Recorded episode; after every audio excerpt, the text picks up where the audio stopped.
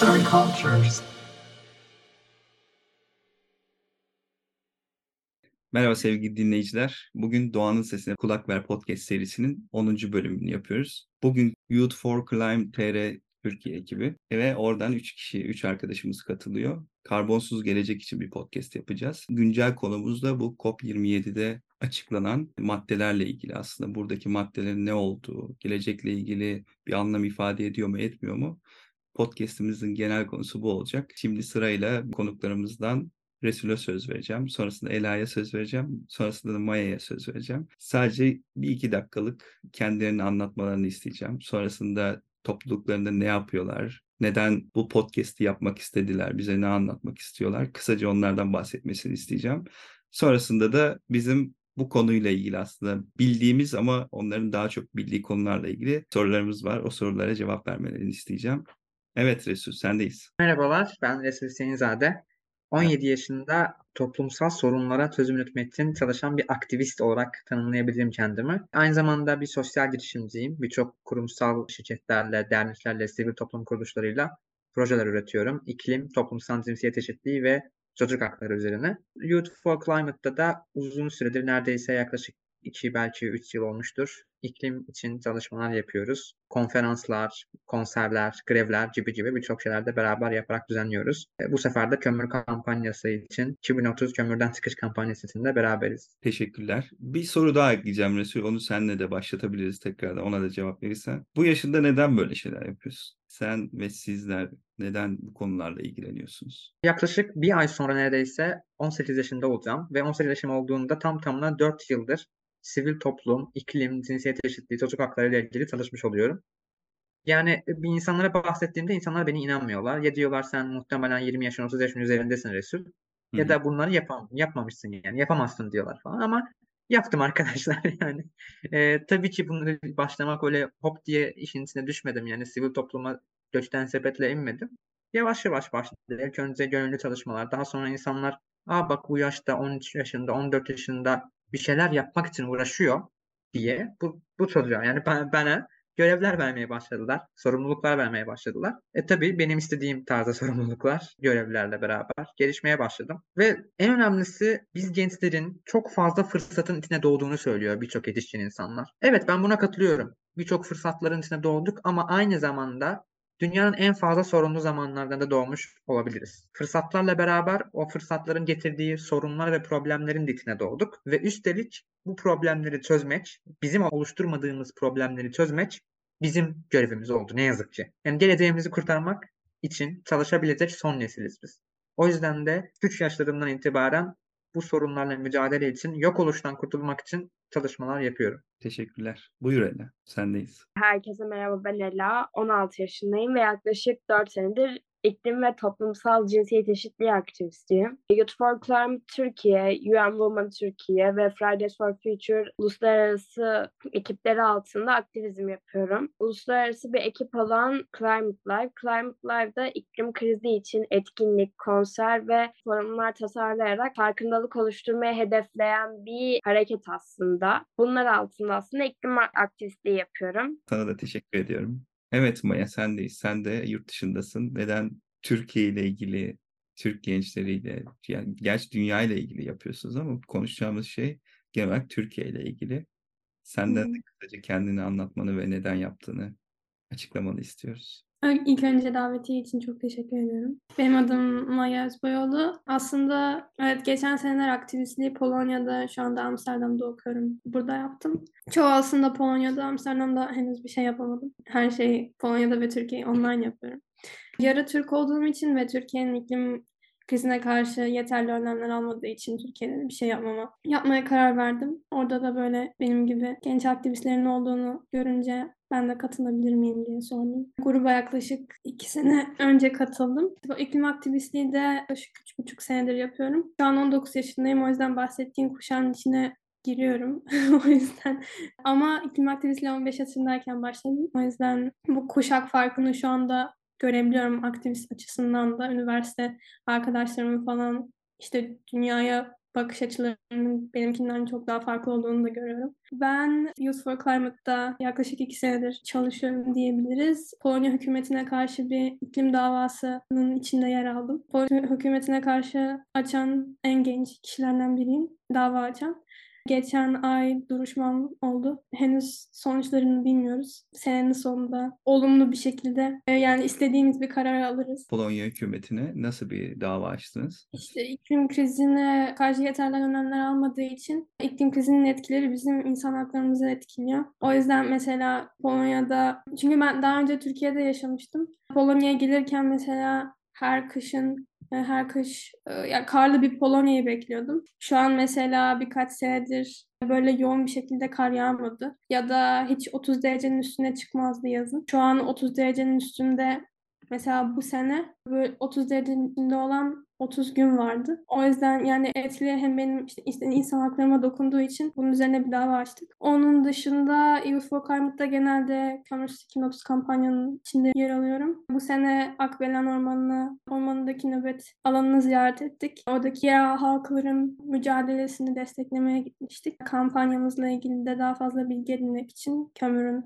yerel halklara, çevreye, ekonomiye etkilerini görmek için. Öyle yani her türlü şeyle yapmaya çalışıyoruz. Neden buna başladığıma gelirsek, öncelikle işte iki bin on dokuzda iklim aktivistliğine başladığım zaman aslında iklim kriziyle ilgili yeterli bilgi almadığımı keşfettim. Okulda iklim değişikliği sözünü duydum ama iklim krizini duymadım. O yüzden bunun aciliyetini anlamamış durumdaydım. Anladıktan sonra da, iklim grevine gittikten sonra da bunun aslında bir varoluşsal kriz olduğunu anladıktan sonra yani benim harekete geçmem lazım dedim kendime. Evet, kendime ettikçe de, siyasetçilerle buluştukça, benim gibi genç insanlarla buluştukça bunun çok daha büyük bir kriz, aslında kriz olduğunu anladım. Hı hı. Ondan sonra da aslında iklim aktivistliğinden daha çok böyle sosyal aktivizme doğru da geçmeye başladım. Çünkü iklim krizinin sadece kuraklık, sel gibi felaketlere yol açmadığını ama sosyal e, adaletsizliğe de doğru onu da etkilediğini anladım. O yüzden kendimi artık iklim adaleti için mücadele eden bir aktivist olarak tanımlıyorum. Teşekkürler. Ben de bu yayına katıldığınız için teşekkür ediyorum hepinize tek tek. O zaman size şu soruyu sormak istiyorum. Yoldan geçen biri ya da şu an podcast'te ben olduğum için herhangi biri size Youth for Climate ile ilgili ne yapıyorsunuz, neler yapıyorsunuz, kimdir diye sorsa kısaca ne cevap verirsiniz? Aslında küçük küçük bahsettiniz ama biraz da sizin ekiple ilgili aslında bir açıklama. Ne yapıyorlar? Ben gireyim mi? Olur. Kim girmek istersin? Youth for Climate Türkiye, Ocak iki bin yirmi birde işte gençlerin önderliğindeki iklim hareketlerinin içinden sadece bir tanesi. Bizim ekipte işte hem lise öğrencileri hem e, üniversite öğrencileri de var. Yani on üç ve yirmi beş yaş e, aralığına kadar ekibimizde iklim aktivistleri yer alıyor. Şu an seksen üç kişilik bir ekibiz. Bize katılmak için işte Instagram sayfamızda bulunan, daha doğrusu profilimizde bulunan bağlantıdaki katılımcı formunu doldurarak katılabilirsiniz. Hı hı. Youth for Climate olarak biz ne yapıyoruz? Ağırlıklı olarak iklim grevleri ve iklim kampanyacılığı üzerine duruyoruz. Başarıya ulaşan kampanyalarımızdan bir tanesi okulda iklim öğret kampanyamızdı. Kampanyamızla beraber iklim krizinin eğitim müfredatına alınmasıyla beraber aslında kampanyamız başarıya ulaşmış oldu. Hı hı. Geçen yıl yaz aylarında başlattığımız Kömürsüz iki bin otuz kampanyası ile birlikte gençler olarak iklim krizine neden olan emisyonların azaltılmasını, karbonsuz bir ekonomi için harekete geçilmesini talep ediyoruz aslında Kömürsüz iki bin otuz kampanyamız için. Teşekkürler. Bu arada sizin sosyal medyanızı da inceledim ve orada bir tane bir alan var. Onu da tavsiye edeyim herkese. İklim krizi ve aktivizm terimler sözcüğü diye bir sözcük var. Bence gayet hoş olmuş. Yazanlar, emeği geçenlere de teşekkür ediyorum. Ve bizi dinleyenler de varsa Ela'nın dediği gibi bu yaşıtlardaki kişiler buraya gönüllü olabilirler. O formu doldurarak uygun şartları sağlıyorlarsa tabii ki de. Orada gezerken şunu fark ettik. Dün bazı paylaşımlarınızı gördük. Ben de gördüm. Bana söyleyen birkaç kişi de oldu. Bu Türkiye'nin yeni açıkladığı iklim hedefleri sizce ne anlam ifade ediyor? Ne anlama geliyor? Bunlarla ilgili söylemek istediğiniz bir şeyler var mıdır? Bu arada ortaya söylüyorum. İstediğiniz gibi cevap verebilirsiniz. Hı hı, ben başlayabilirim. Aslında bu hedefler Türkiye'nin hem iklim krizini hem iklim krizinin etkilerine maruz kalan insanları hem bizim geleceğimizi sadece ciddiye almadığını değil, görmezden geldiğini gösteren bir şey. Çünkü C O P yirmi yedi'de temel hedeflerinden biri iklim krizine karşı yeterli önlemler almalı. Yani bu olması. Ama Türkiye aslında emisyonlarını azaltmak yerine aksine yükseltmeyi açıklıyor. Yani bir de en komik aslında trajikomik olan şey şu ki Murat Kurum e, yani e, işte açıklama yapan Çevre ve Şehircilik Bakanımız konuşmasını bir bu C O P yirmi yedi'nin bir buçuk dereceye erişebilir kılmak olmalı sözüyle başladı. Ama aslında konuşmasına devam ettikçe bu hedeften uzaklaştığını fark etmedi. Çünkü Türkiye'nin iki bin otuza kadar emisyonlarını yüzde e, yaklaşık yüzde otuz arttıracağını açıkladı. Bu da daha önceki iklim hedefiyle kıyaslarsak daha iddialı bir şekilde gösterdi. Daha önceki iklim hedefi bunun da yani daha fazla artacağını açıklamışlardı geçen senelerde. Şimdi de daha az arttıracağını açıkladılar. Yani bu da yani hiç iddialı değil tabii ki. Aksine bizim emisyonlarımız yüzde otuz beş, mutlak emisyonlarımız yüzde otuz beş azaltmamız lazım.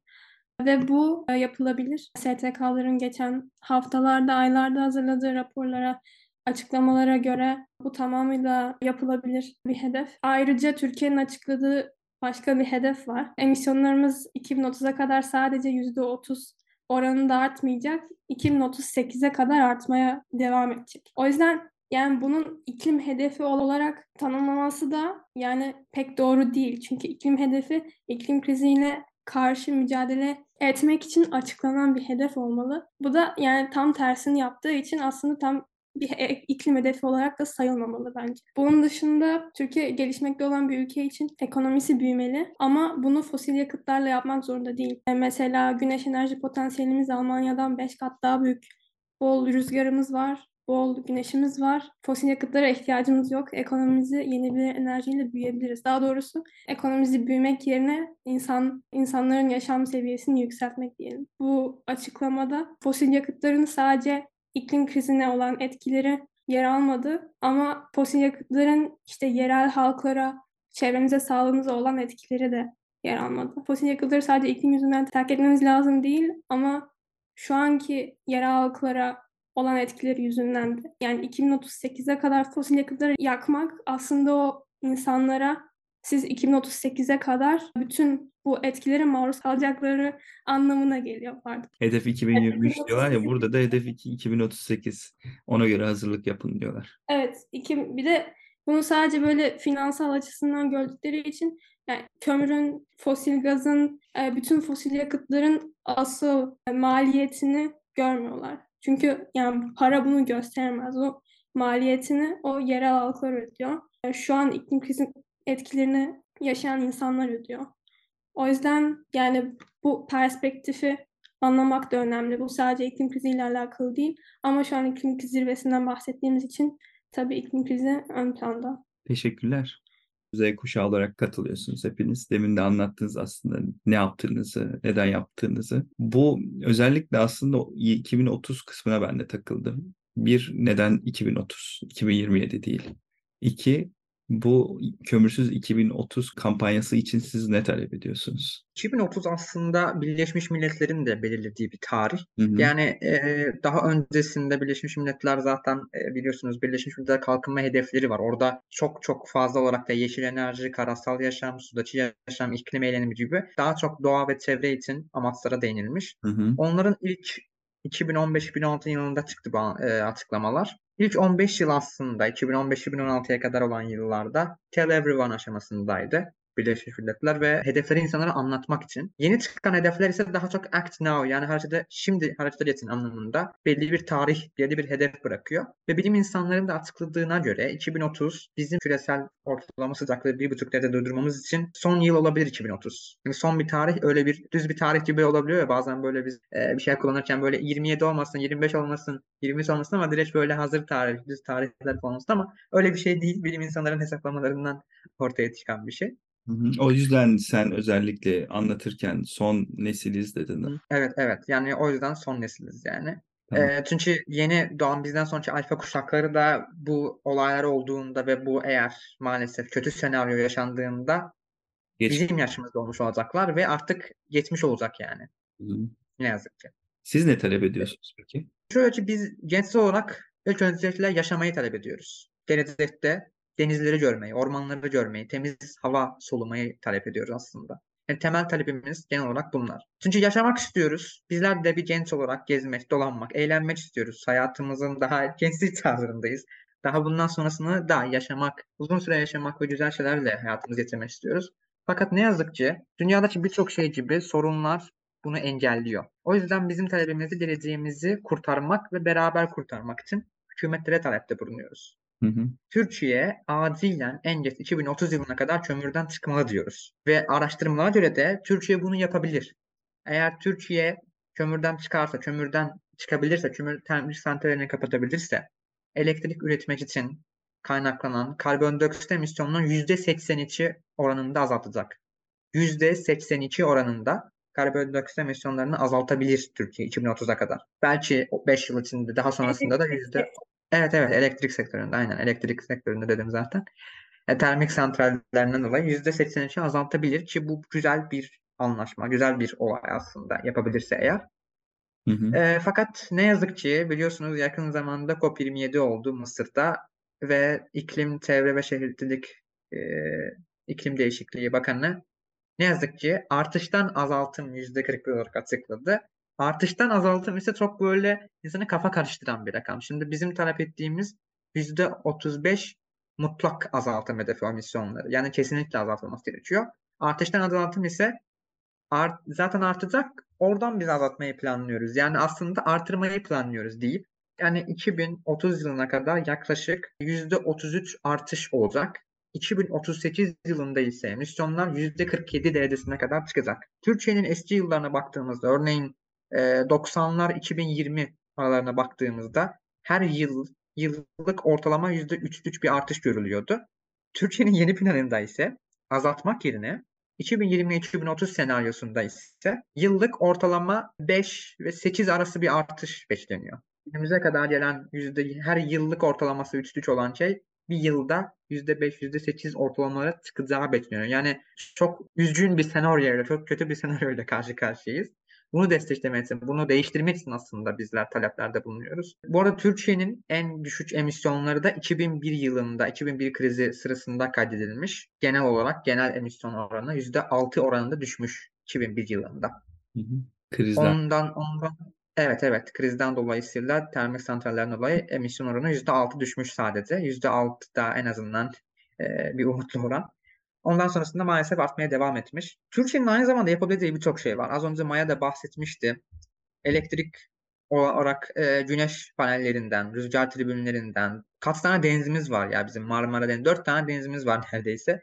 Bu denizlere dalga enerjisi kurularak daha temiz bir enerji yapılabilir. Atık yönetimi düzenlenerek atıklardan daha çevreci bir şekilde enerji elde edilebilir. Sudan, su buharından enerji yapan, yapmayı bulan ülkeler var. Yani benim de bir arkadaşım, mühendis arkadaşım Türkiye'de enerji sahada çalışıyor. O da bunun üzerine çalışıyor. Tam bu konu üzerine çalışıyor. Sudan enerji üretmek daha çevreci yollarla. Yani birçok alternatif yollar var ve biz bunları yapacak coğrafi kapasiteye sahibiz. Ülke olarak da bunu yapabiliriz bence. Fakat ne yazık ki hükümet bunu istemiyor sanırsam. Bize yani o hissiyatı verdiler. İstemedikleri hissiyatını verdiler. Ama biz yine de talep etmeye, mücadele etmeye devam ediyoruz. Bunun için de Kömürsüz iki bin otuz adıyla Change nokta org'da bir kampanya başlattık. Şu an yaklaşık on beş bine yakın, hatta belki daha da fazla olabilir. on beş binden fazla imzacımız var. Hı hı. Eğer sizler de bizim kampanyamıza destek olmak isterseniz Change nokta org kömürden çıkış yazarak kampanyamızı imzalayabilir ve bizim yanımızda da en azından ilk adımınızı iklim için, yaşam için, dünya için atmış olursunuz. Bu adımdan daha sonra, çünkü adımı atamayanlar, hiçbir şey yapamayanlar ne yazık ki hep beraber kötü bir senaryoyla karşı karşıya kalacağız. Ama hep beraber olursak, en azından minik bir imzala, minik bir taleplerde bulunursak, birbirimize destek olursak, kampanya olsun, çalışmalar olsun. Yaşamı, geleceğimizi, yarınlarımızı kurtarıp güzelleştirebiliriz. Teşekkürler. Onunla ilgili de ben kısaca bilgilendirme yapayım.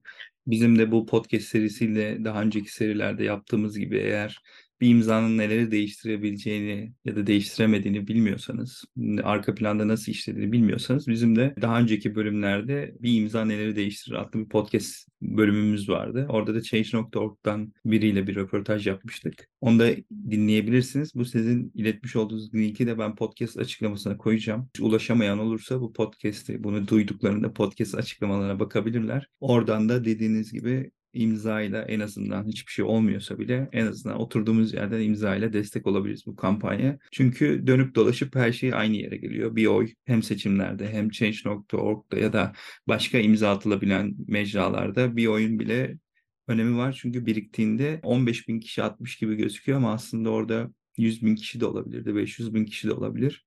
Bunların hepsi mümkün ve aslında şeyi de soracağım ben size, bir sonraki sorumu da buna bağlayarak söylüyorum. Kömürden çıkış nasıl mümkün olabilir size göre? Şimdi biz nedenini, neden olduğunu, niye olduğunu konuştuk. Biraz da bunun nasıl mümkün olabileceğini konuşmak gerekiyor. Çünkü dünya değişiyor. Otomobiller bile iki bin otuz sözü verdi elektrikli kullanım diye. Bütün her şey elektrikliye ve daha ekolojik olana dönmeye çalışırken biz de iki bin otuzda kömürden çıkacak mıyız diye komik bir konuyu konuşuyoruz şu an. Dediğin gibi, Maya'nın dediği gibi trajikomik bir konuyu. Ama size göre bu nasıl mümkün olabilir, kömürden çıkış? Ben girebilirim. Olur. Biz kampanyamıza da bahsettiğimiz gibi e, kampanyamızda bahsettiğimiz taleplerden birkaçından bahsedebiliriz. Kömür başta olmak üzere fosil yakıtlara sağlanan kamu teşviklerinin, yani bu kaynakların adil geçiş ve enerji dönüşümü altyapısı için ayrılması gerektiğini söylüyoruz. Yani bu Resul'ün söylediğiyle paralel gidiyor aslında. Bunun dışında Türkiye'nin en geç iki bin otuz için kömürden çıkış eylem planı hazırlaması gerekiyor. Yani aslında temel istediğimiz şeylerden bir tanesi de bu. Yeni kömürlü termik santrallerin yapılmayacağına açıklanması ve bu planların gerçekleştirilmemesi, iptal edilmesi ve mevcut kömürlü termik santrallerin ömrü tükenmiş, geçimini santralle ilgili sektörlerden sağlayan kişilerin zarar görmeyeceği şekilde adil geçiş planı açıklayarak kapatılması e, gerektiğini söyleyebiliriz. Aslında bu dört adımda e, kömürden çıkış e, mümkün olabilir. Temel taleplerimiz bunlar aslında Youth for Climate Türkiye olarak. Teşekkürler. Gayet net ve açık bir şekilde ifade ettiniz. O zaman akıllara şu soru geliyor. Türkiye'nin emisyonları ne kadar azaltması gerekiyor? Bir de bir şey söyleyeceğim. Belki dinleyenler tam olarak anlamıyor olabilir. O yüzden bu emisyon kavramını da bir cümleyle, bir iki cümleyle de anlatabilir mi bu konuya cevap verecek olan kişi? Kimdeyiz? Emisyon dediğimiz aslında sera gazlarından bahsediyoruz. İklim krizine sebep olan sera gaz emisyonlarından. Bunlar işte karbondioksit, metan gibi sera gazlarından bahsediyoruz. Terimleri de bilmek için iklimi e, okulda öğret kampanyası başlattık. İşte okulda bu şeyleri öğrenmediğimiz için, herkesin bu temel bilgilere ulaşabilmesi için başlattığımız bir kampanya. İşte kendim bu şeyleri çünkü kendimiz öğrendik okulda öğrenim. Bir kere daha vurgulayabilirim. İşte iki bin otuza kadar mutlak emisyonlarımızı yüzde otuz beş azaltmayı talep ediyoruz. İşte iki bin otuza kadar kömürden çıkmayı talep ediyoruz. Ve iki bin ellide de ulaşabileceğimizi söylüyoruz. Çünkü son zamanlar yapılan, açıklanan araştırmalara göre Türkiye iki bin elliye kadar net sıfır hedefine ulaşabilir. Bunun dışında bahsetmediğimiz bir şey daha var. C O P yirmi yedi iklim zirvesinde Türkiye bu müthiş açıklamasını yaptıktan sonra bir ödül kazandı. Adı e, günün e, fosil ödülü. O bu ödülü e, Can Europe veriyor.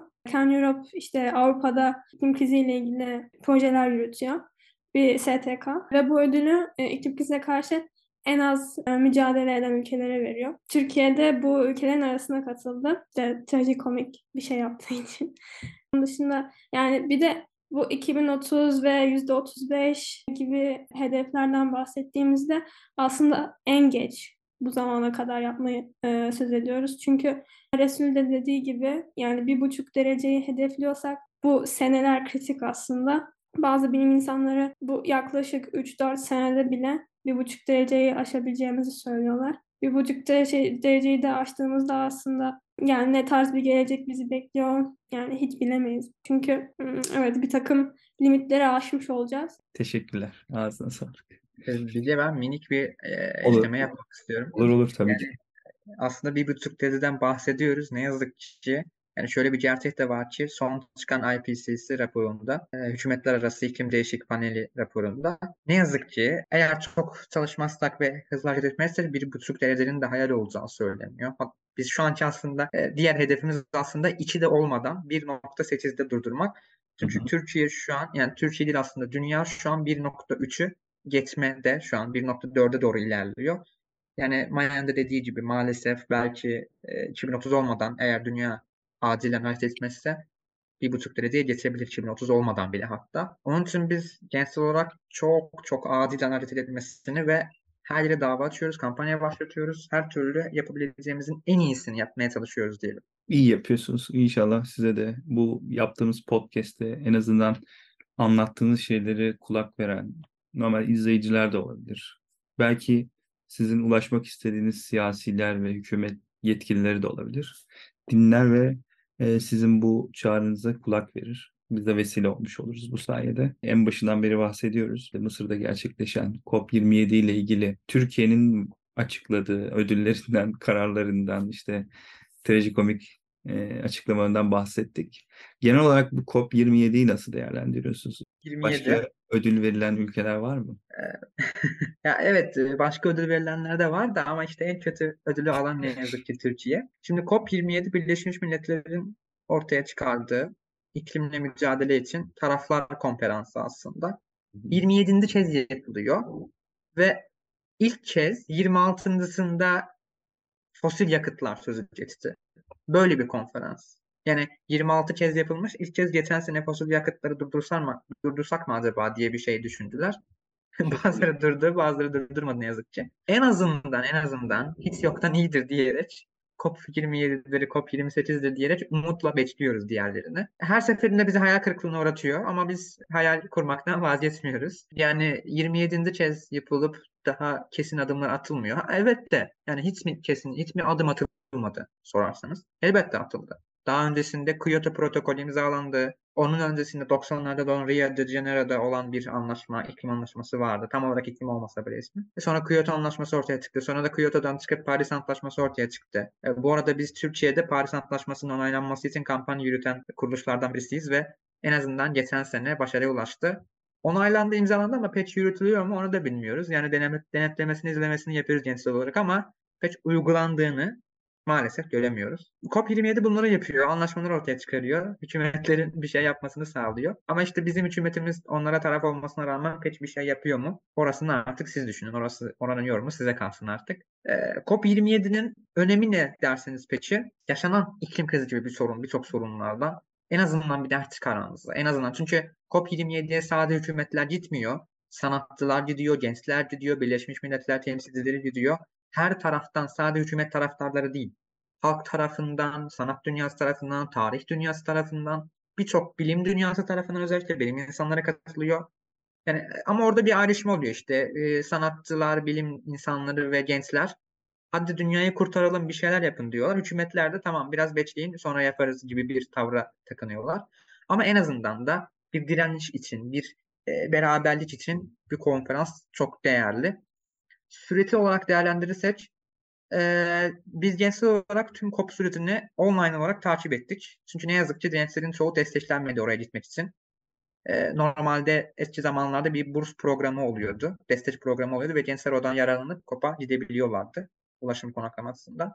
Maalesef bu sene bu pek uygulanmadı ve aktivistlerin gelmesi de reddedildi. Bazıları dışında yani özel aktivistler gelmesi. Özel aktivistler de şöyle yani yanlış anlamda özel değil. Daha başka sivil toplum kuruluşu adından giden aktivistler anlamında demeye çalıştım. Yani bağımsız aktivistler ne yazık ki gidemiyordu. Ee, sürecini biz izledik ve e, çok komik olaylar oldu mesela. Şimdi C O P yirmi yediden bahsediyoruz, emisyonları azaltmaktan bahsediyoruz. Ama herkes özel jetleriyle geliyor. Otobüsler kullanılıyor, arabalar kullanıyor. En azından otobüsler orada elektrikli ama herkes orada büyük büyük uçaklarla, jetlerle geliyor. Zaten bizim hükümetimiz çok fazla jetini kullanmak istediği için oraya gitmedi. Çünkü tek jetle gelin diyorlar en azından. Şimdi geliyorsunuz ama en azından teçhizat kullanır falan. ee, böyle şeyler oldu. Sonrasında yani affedersiniz yani e, altyapı sorunları oluştu. Kanalizasyon sorunları oluştu yani koskoca taraflar konferansında.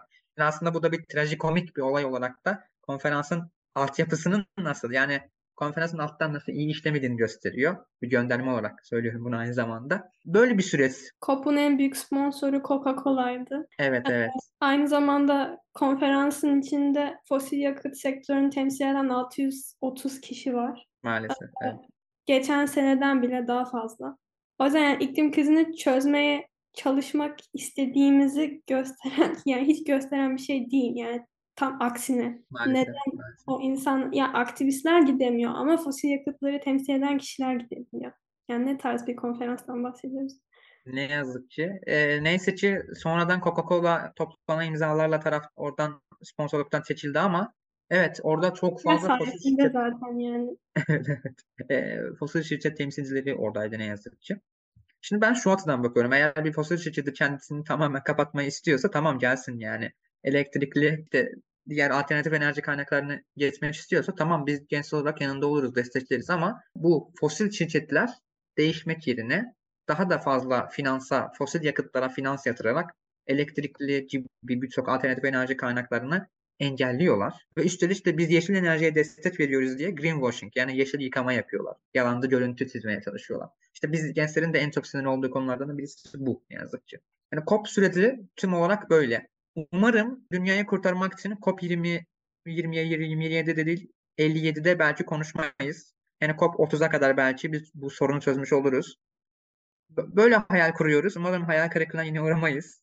Bakalım gelecek COP'larda nasıl olacak durum. Umuyoruz ki, çok çok umuyoruz, diliyoruz ki COP elli'lere gidemeyiz. COP elli'leri yapmayız. O zamana kadar sorunu çözeriz. Ama bakalım süreç gösterecek. İnşallah diyorum ben de. Buna uygun da Nazım Hikmet'in çok güzel bir şiiri var. Ben de yeni ezberledim. Bir kısmı var. Orada diyor ki buna da bence çok güzel gidecek. Düşmesin bizimle yola. Evinde ağlayanları, gözyaşlarını boynunda ağır bir zincir gibi taşıyanlar. Bıraksın peşimizi. Kendi yüreğinin kabuğunda yaşayanlar. İşte şu güneşten düşen ateşte milyonlarla kırmızı yürek yakıyor. Sen de çıkar göğsünün kafesinden yüreğini. Şu güneşten düşen ateşe bırak. Yüreğini yüreklerimizin yanına at. Akın var, güneşe akın. Güneşi zapt edeceğiz, güneşin zaptı yakın. O yüzden bence bu şiirde de ve sizin anlattıklarınızla ilgili de bence umut her zaman var. Çok da güzel anlattınız, kendiniz de ifade ettiniz. Size katılacak insanlar da var. Ben hep şeyi düşünüyorum, bir deprem olduğunda, bir afet olduğunda insanlar televizyonlardan, sosyal medyalardan bir şeyler izlediğinde İnsani olarak hep bir şeyler yapmak istiyorlar. Bazıları buna bir yer buluyor, bazıları bulamıyor. Ama hep içinden bir şeyler yapmak geliyor. Bunlar da öyle şeyler, ekoloji de öyle bir şey. Bence çoğu kişi bir şeyler yapmak istiyor ama aslında ne yaptığını bilmiyorlar. Nasıl yapacaklarını bilmiyorlar. O yüzden yapamıyorlar. O yüzden hani sizin anlattığınız şeyde sanki hep böyle işte bu ekoloji serisinde de aslında başlangıç amacı oydu. Bizim bu Doğanın Sesine Kulak Versin podcast serisi. İnsanlara aslında yalnız olmadığını, onlara nasıl bir yol gösterebilmeniz gerektiğini aslında anlatmak içindi. Bu bölüm de bence ona uygun bir bölüm oldu. Teşekkür ediyorum hepinize. Benim soracağım sorular bu kadar. Başka araştırmak isteyen, dinleyen kişiler de araştırmak isteyenler olursa dediğiniz gibi sizin sosyal medyanızı ziyaret edebilirler. Change nokta org'daki imza kampanyasına bakabilirler ki çok güzel yazılmış. Onları da okudum ben. Ekstra bilgi edinmek isterlerse de bence size de ulaşabilirler. Ulaşsınlar zaten sosyal medyadan. Benim soracağım sorular bu kadar. Ama bir sorum daha var. Genelde böyle yapıyoruz. Podcast'ı kapatmadan önce ben konuklarıma söz hakkı veriyorum. Şimdi bizim takipçilerimiz de var. Bazıları sizden büyük, bazıları sizle yaşıt. Onlara hem ekolojiyle ilgili hem de kendinizle ilgili fark etmiyor. Bir iki dakikalık ne söylemek isterseniz söyleyebilirsiniz. Bu kısmı size ayırıyorum. E, sırasıyla başlayabiliriz. Ela'dan başlayalım bence. Onlara da internete gidip geliyor. Hazır buradayken. Ne söylemek istersin bu podcast'ı dinleyenlere? Öncelikle bizi dinlediğiniz için çok teşekkür ederiz. Ve ayrıca bizi bugün e, konuk ettiğiniz için çok teşekkür ederiz. Ben teşekkür ederim. Bize destek olmak için kampanyamıza e, imzalayabilirsiniz. Ve sosyal medya kanallarımızdan bizi takip edebilirsiniz. Küresel tarihlerdeki e, iklim kri- iklim grevlerine e, katılarak siz de iklim krizi için ilk adımınızı atabilirsiniz ya da kampanyalarımızı imzalayarak bize destek olabilirsiniz. Hı hı. E, benim söyleyeceklerim bu kadardı. Tekrardan teşekkür ederim. Teşekkürler Ela. Tanıştığıma memnun oldum. O zaman Maya'dan da rica edelim. Maya da çok güzel bir isim bu arada. Teşekkür ederim.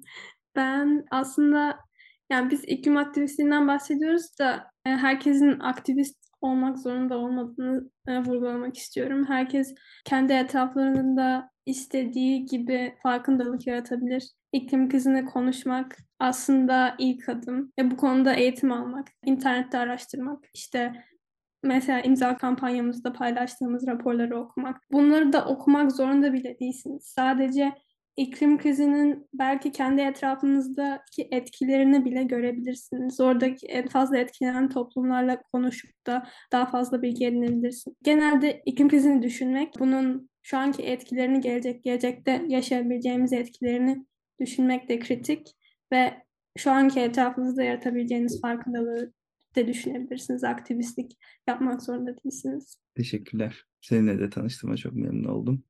Evet Resul. Ya ben şunu söyleyeceğim öncelikle. Dininiz için çok teşekkürler diyeceğim ve bu podcast'te size hem güldürmeyi bazen e, aslında trajikomik olaraktan güldürmeyi, aynı zamanda da alttan biraz hüzün vermeye de çalıştım. Yani bu ikisi bir araya geldiğinden sonra harcı değiştirmek için gerekli motivasyonu bulabiliyorsunuz. Ben de öyle olmuştu. Hem gülerek hem üzümlenerek harcı değiştirmek için çalışmıştım. Arkadaşlarım aslında bahsettiler kampanyalardan, bizi takip edip destek olmaktan. Sadece minik bir imzaların etkisinden bile zaten siz de bahsettiniz. Yani bu yolculukta yaşam yolculuğuna, yaşamımızı geliştirmek ve yarınlarımızı kurtarmak yolculuğunda birçok şey yaşayabiliriz. Kötü şeyler elbette yaşayacağız. Hiç mi kayıp olmayacak? Evet, kayıplar olacak. Ama biz hep umutla bakıyoruz. Çünkü hep umut var. Yarınlar umuttan var. Yani güneş umuttan şimdi doğar diye bir laf da vardır aynı zamanda bir gençlik marşında. Yani bunun gibi umutluyuz ve beraber çalışıyoruz.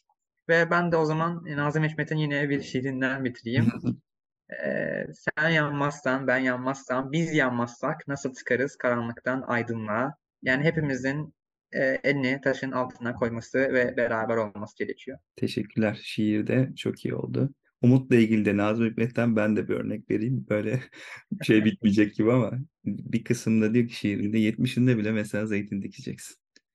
Öyle evet. Çocuk çocuğa falan kalır diye değil. Ölümden korktuğun halde ölüme inanmadığın için. Yaşamak yani ağır bastığından diyor. İşte umut da böyle bir şey. O yüzden umut etmeyi, hayal etmeyi, geleceği planlamayı, şekillendirmeyi hiçbir zaman bırakmamak gerekiyor. Ben de bırakmadığınız için, yayına katıldığınız için, açıkladığınız için teşekkür ediyorum. O zaman görüşmek üzere diyorum. Görüşmek üzere. Hoşçakalın. Görüşmek üzere.